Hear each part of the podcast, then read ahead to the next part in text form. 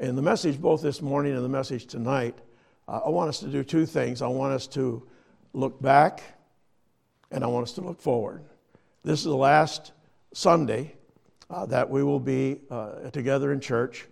And so we have a chance to look back and we have a chance to look forward at the same time. And, and, and there'll be some memories that uh, will, will make our hearts hurt and ache.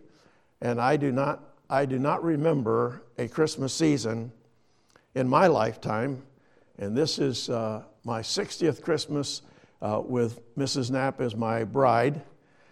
And uh, this is my, I'm soon going to turn, well, half a year yet, I'll be 80 years old. So I've seen a few years in those times, but I cannot remember a Christmas season when there has been as much death as there has been. My mother died on, at, at age 52 at, uh, just before Christmas. Uh, I think around the 15th or 16th, if I remember right. And I was a student at Bob Jones when she died, and I remember that very, very vividly. But uh, some of you may or may not be aware of the fact that Dr. John Halsey uh, was diagnosed with liver cancer on Wednesday, and then eight days later, uh, entered into glory. And Judy and I have, have counted the number of deaths we've seen in these last few weeks, and, and it's just, it's unreal. But God is in control, and we have to remember that. And so, uh, with, those, with that introduction, uh, I want us to turn in our Bibles to Zechariah chapter 2. Now, that's a hard book to find. It's one of the 12 minor prophets. So you go to Matthew, and then go toward the front of your Bible, two books, and you'll be at Zechariah. So it reads like this Matthew, Malachi, Zechariah, chapter, I said chapter 2, I meant chapter 1, I'm sorry. Zechariah in this first half of the book gives 10 visions.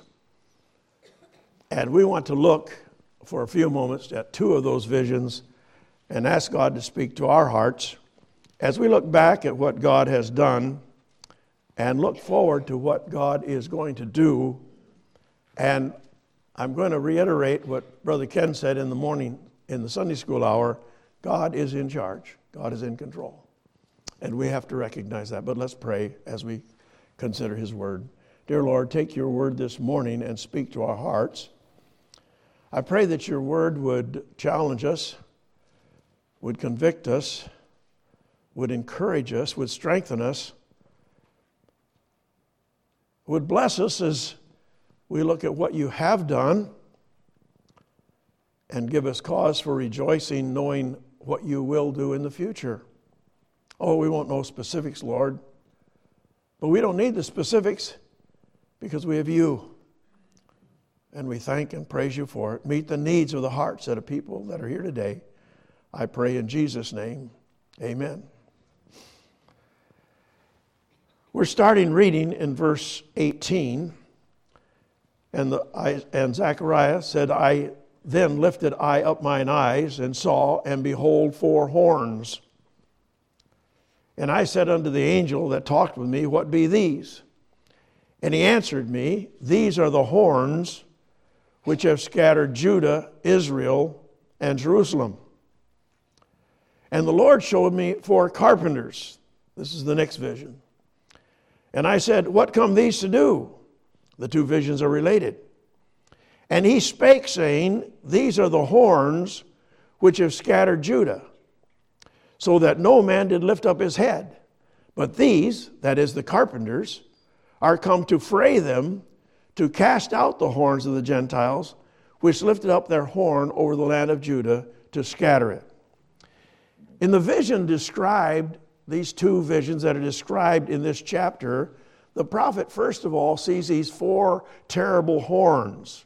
And I, I always, when I think of these, I always think of uh, our trip we made with my wife's parents after they sold their dairy farm uh, and, uh, and retired. We took them on, on an extended trip and we took them out west. We took them out to uh, uh the uh, Black Hills of South Dakota and we took them over to Devil's Tower and, and up to see Judy's brother in northern Minnesota who lives where the Mississippi River begins.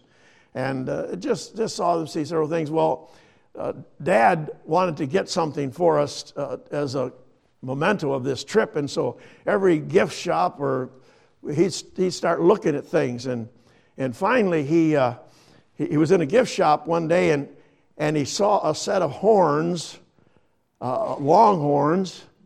They were over six feet long. He said, I want you to have those. I said, Dad, we've no way to get them home. He said, Oh, they'll fit in the car. yeah, they'll fit in the car. Of course they would. And then he told me the story of the horns. He said there's growth lines on the horn, and he said how old the animal was and all that kind of stuff. And of course, it's set with this fake head in the, in the middle, or the, at least the brow of the head. Well, we, we had a Ford LTD at that time, and we managed to squiggle that in on the, not on the driver's side, but the other side of the car. The one tip of the horn was in the front windshield, and the back tip of the horn was in the back windshield. And every night, he was afraid somebody was going to steal it. He'd make us get that out and put it under the bed in our motel room every night coming home. But anyway, we got that. that that's when I think about those horns, that's what I think about. Can you imagine these horns moving this way and that way, dashing down the strongest, the mightiest? Nothing could stand in their path. They were indestructible. I guarantee you, you get out in the wild. We, I took my wife, my family years ago. We do crazy things. Anyway, I, I heard that there were some pictographic writings. And, uh, and so I said, Well, I want to go see those. So we started our brand new Chevy uh, station wagon, one of two brand new cars we ever owned in our life. Uh, and we started down, and it said State Road 276. And there was grass growing up in the middle of the state road. So we went down there, we crossed little creeks and so on. Finally, we went as far as we could. We had to walk. And we're walking back this open range and I hear these animals bellowing. I think, I'm not sure how far we want to go. Well, I, well, the last thing I want to meet was one of those longhorns like that, you know, coming at me. That, I was like, nothing could stop these. So the, the prophet said, what, what happens now? And then God shows them four carpenters. And, and, and he said, What are these going to do? And, and the prophet was dismayed at what he saw because Israel was being destroyed. But this time the four carpenters, and he asked the same question what are they, these going to do? And the answer comes back these are come to fray them to destroy the destroyer. And today, I believe this is really a, a symbol of what we see today as the church is under attack. The church is under attack from, uh, from every side. We find uh, attacks from government. We find attacks from within, we find attacks from without, we find attacks from the courts, we find attacks from, from uh, high places, and of course, we find attacks from the pit of hell. So we can get dismayed and we can say, well, we're going to just, we're going to pull everything in and we're going to crawl into a little hole and uh, we're just going to stay there until the storm blows over. But that isn't what God has in mind because He says He's going to send these four carpenters who are going to destroy the destroyer. So, what I want us to consider this morning for a few moments is no matter how dark the hour may be, and it can be dark when you look around, and it can be dark when you look within, and it can be dark everywhere as long as we, but when we look up. You see, uh, again, Brother Ken talked about faith this morning in Sunday school. Faith is not a leap into the dark. Faith is a leap into the light, the light that God offers to us. And even though the attacks may come, we must remember that God will always find men to do his work. And I believe he finds those men in three ways that we'll consider briefly this morning. Number one, God will always find them at the right time. I want you to notice the sequence here. The prophet did not see the carpenters first. Why? There was nothing for them to do. It was the horns first, and then the carpenters. God is never late for an appointment, God is always on time. Paul wrote in Galatians, but when the fullness of time was come, in other words, at the proper moment, at the very instant, Mary gave birth to that child who was going to rule. When the fullness of time was come, God sent forth his Son, made of a woman, made under the law, to redeem them that were under the law, that we might receive the adoption of sons at the very perfect time. It kind of reminds me of our, of, our, of our own history of our country. And, and uh, it, was the, it was just before the battle at Trenton. And uh, General Howe was, uh, was uh, pressing on Washington, had driven him out of Philadelphia and was, was pressing, was to, to finish the war. And, uh, and in, the, in the Battle of uh, Connecticut, Connecticut City, a, a woman was killed in that battle. It was the wife of James Caldwell. James Caldwell, an interesting man, was born down near Charlottesville, not down near Farmville in Virginia, but moved up north and became a pastor of a Presbyterian church up in Elizabethtown, New Jersey. And he became known as the fighting parson of the Revolutionary War. And after his wife was killed at Connecticut Farms, uh, he became passionate about the, the war. And while he was a chaplain, he, he be, began to even carry weapons and, and so on. And they were fighting, the, the troop that he was in were fighting just outside a church uh, in Springfield, at, not in Springfield, Virginia, in Springfield, uh, Massachusetts. I mean, New Jersey, in Springfield, New Jersey. And, uh, and they had a problem. I'll probably demonstrate this easier than I can tell you about it. It's not loaded.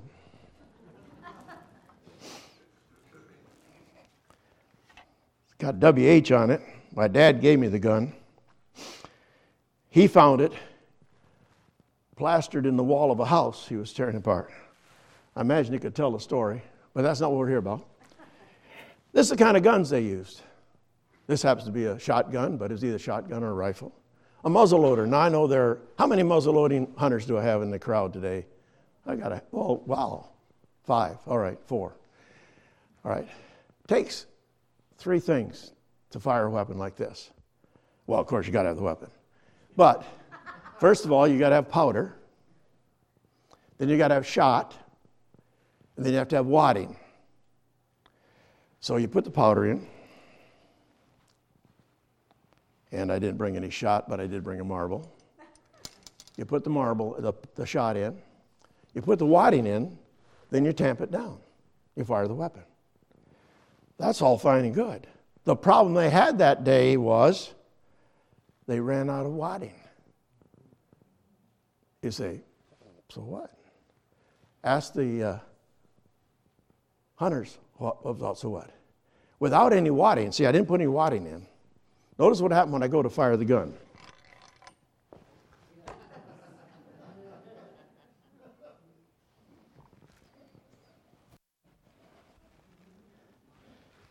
You're supposed to be in a British soldier. The weapon is useless.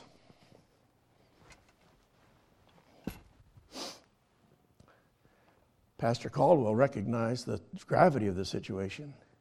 He went into the church and Gordon, don't get too upset about this. But he took out the hymn books and he told the soldiers, tear the pages out and use it for wadding. In that day, there was only one hymn book, the Isaac Watts hymn book. And as they were firing that battle, Pastor Caldwell stood behind them shouting, Give them Watts, boys! Give them Watts! And they won the battle and staved off the British in that encounter and virtually saved Washington's army so that a few days later he could bring them across and, of course, take Trenton, New Jersey, and which was a turning point of the war. But it was God's timing. God's time. It wasn't an accident. It wasn't an accident. He will always find them at the right time. The second thing I want you to notice is God will always find enough men. I want you to notice, He did not find one carpenter. Why? There were four horns. He didn't find two carpenters. Why? There were four horns. He didn't find three carpenters. There were four horns. He found four carpenters for four horns. Think about this. At the time of the founding of our country, we had less than 3 million citizens huddled between the Atlantic Ocean and the Blue Ridge Mountains. And yet, out of those 3,000 citizens, God gave us 56 men who were willing to sign the Declaration of Independence and pledge their lives, their fortunes, and their sacred honor. These 56 men believed they would pay with their lives for that pledge, and by the way, some of them did. Yet they were willing. As we look forward to 2020, what are we willing to pay? What are we willing to give? What are we willing to do to see America turn back to the God that our founding fathers loved and worshiped, and even in establishing a government intended to serve? We need to bring America back to these first principles. And then, number three, God will always find the right men. You know, God did not need orators to fight these horns. He, he did not need authors to write. He did not need architects to design. He needed carpenters. He needed rough carpenters. I know a little bit about carpentry only because my father was a carpenter. Now, my father was not a finished carpenter.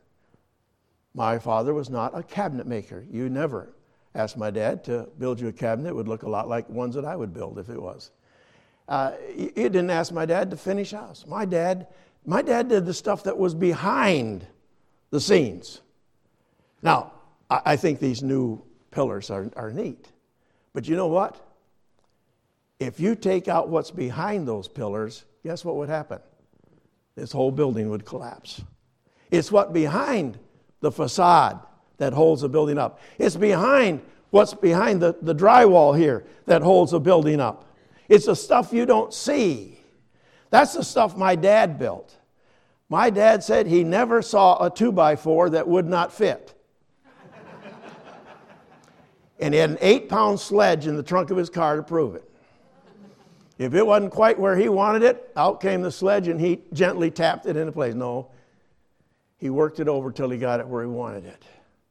And this is what God was providing here were rough carpenters, men with eight pound sledges who could take them to those horns. And again, I would turn us back to what God has provided for us in the founding of our country and realize in the past what God has given us and I think it's also given us a charge for the future. George Washington is considered the father of our country. And yet he had a humble beginning. He started out as a surveyor, surveying western lands. He became an Indian fighter and knew how to fight with Indians, and this was all under the British rule. And finally, he ended up as being an officer under General Braddock. General Braddock, the British officer, was on his way to Fort Duquesne. We call it Pittsburgh today. And of course, they were marching through the woods in the typical uh, British uh, uh, fashion. If you've been down to Williamsburg, you have a picture of it drums and fifes and marching in, in rank and file down through the woods. And Washington said to Braddock, he said, That's not the way you fight Indians. And being a very nice general, like most generals are, he said, I'm in charge here, shut up and get in line. So Washington shut up and got in line. They continued their march and only to be ambushed by the Indians, which of course was what Washington knew would happen. Braddock was killed. Many of the soldiers were killed. And four bullets passed through Washington's clothing, but he himself was not touched. He wrote a letter to his mother he said, Providence has protected me. That was a word they used in those days for God. He was saying God had protected him. God had another job for Washington to do. Washington took charge of the troops and led them back out of that massacre, buried Braddock's body there at the time, and, and completed what they needed to there. He had two horses shot out from under that battle, and four bullets passed through his garments.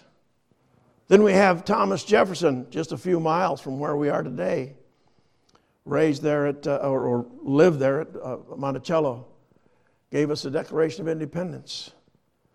What words, what eloquence, and, and what meaning. We have James Madison, who gave us our Constitution.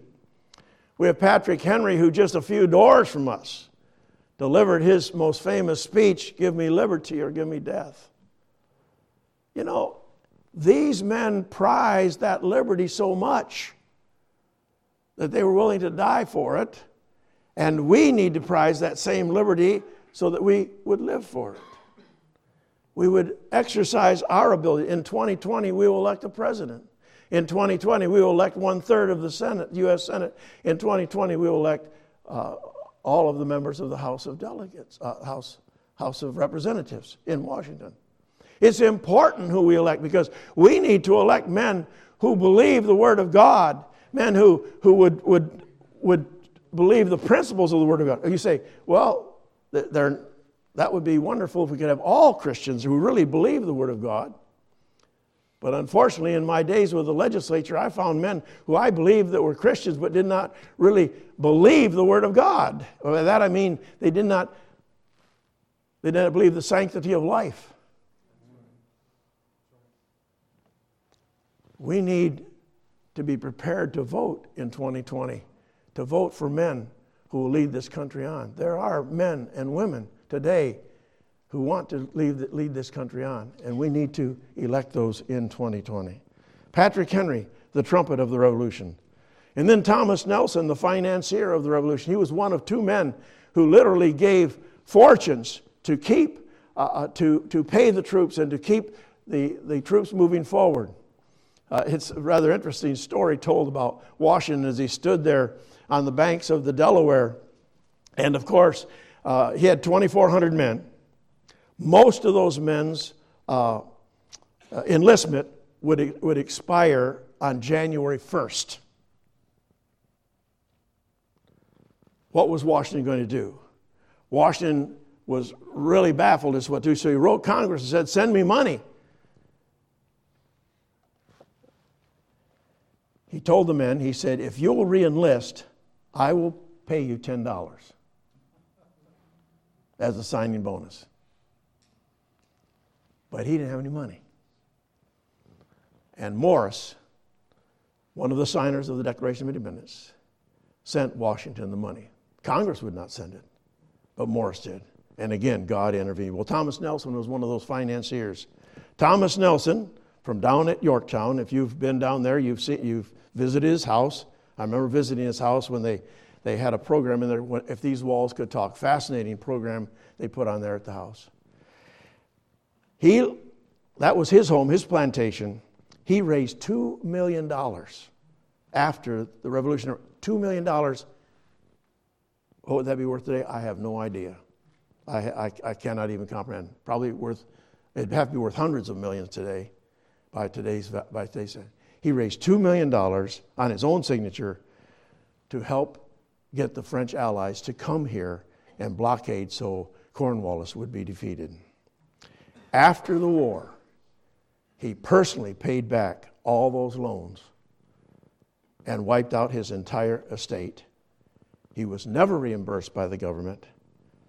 And during the final Battle of Yorktown, he stood beside George Washington as they were trying to defeat Cornwallis at that battle.